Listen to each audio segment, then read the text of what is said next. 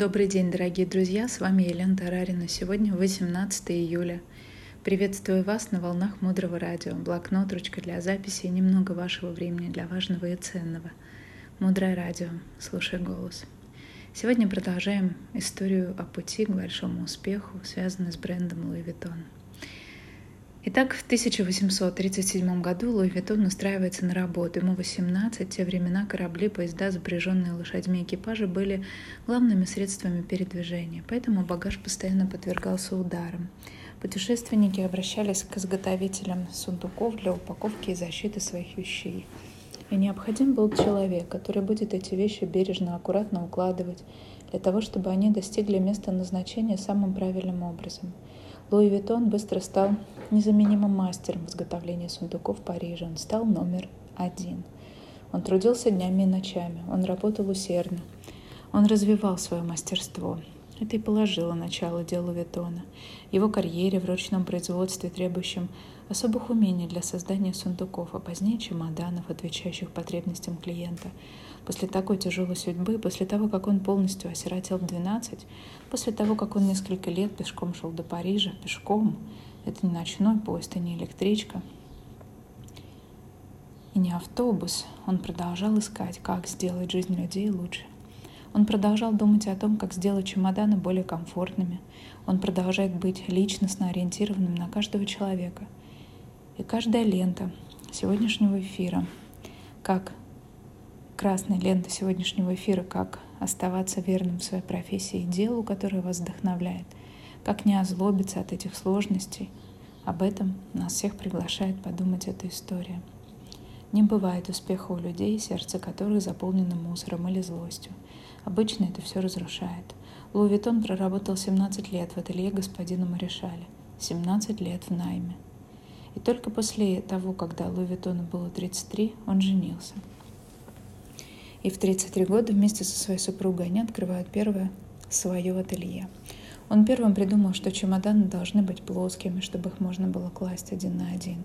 Он изобрел кардинально новую технологию, благодаря которой дорожные сундуки стали надежными, как банковские сейвы, сейфы. То есть он изобрел новый вид замка. Далее он изобрел пружинный замок. И вот совсем недавно Луи Виттон отмечал свое столетие – 1996 году в честь столетия дома Луи Виттон пригласили лучших дизайнеров создать уникальные модели сумок. Появившаяся на свет коллекция была представлена в главных домах столиц всего мира. Луи Виттон – самый обычный мальчик из самой обычной деревни, у которого мир отнял еще в детстве все самое дорогое – маму, папу. Он остался человеком, который не опустил руки и не сказал, сегодня холодно, я не пойду на работу, у меня сегодня плохое настроение, я не буду ничего делать. Он делал, делал то, что ему нравилось. И в коллекции Луи Виттона есть самый дорогой плюшевый медведь, его стоимость 2 и 1 миллиона долларов. Откуда такая цена? Натуральные ворсинки. Шесть медвежонка дополнены золотыми нитями, глаза выполнены из бриллиантов и сапфиров, пуговицы на пальто — тоже золотые. Самая дорогая сумка Луи Виттона была выпущена в 2007 году. Она словно собрана из кусочков разных сумок бренда. Всего было выпущено 24 образца. Стоимость каждого составила 45 тысяч долларов. Одной из первых покупательниц этой сумки стала певица Бьонс. Луи также создал специальный чемодан главного трофея чемпионата мира 2014 года. 13 июля во время финального матча на стадионе в Маракана в Рио-де-Жанейро – Кубок был доставлен на площадку в кейсе с логотипами Луи Виттона. Если вам кажется, что в вашей жизни есть трагедия, из вашей жизни ушли близкие, вы потеряли работу, мотивацию, вы потеряли смысл жизни, подумайте об этом мальчике из деревни. Его история достойна уважения. А он ведь ничем не отличается от нас с вами. Поэтому, если вам кажется, что вам чего-то не хватает для успеха и для вашего финансового роста, подумайте о том, что вы излучаете внутри – потому что то, чем вы наполнены, это как сосуд.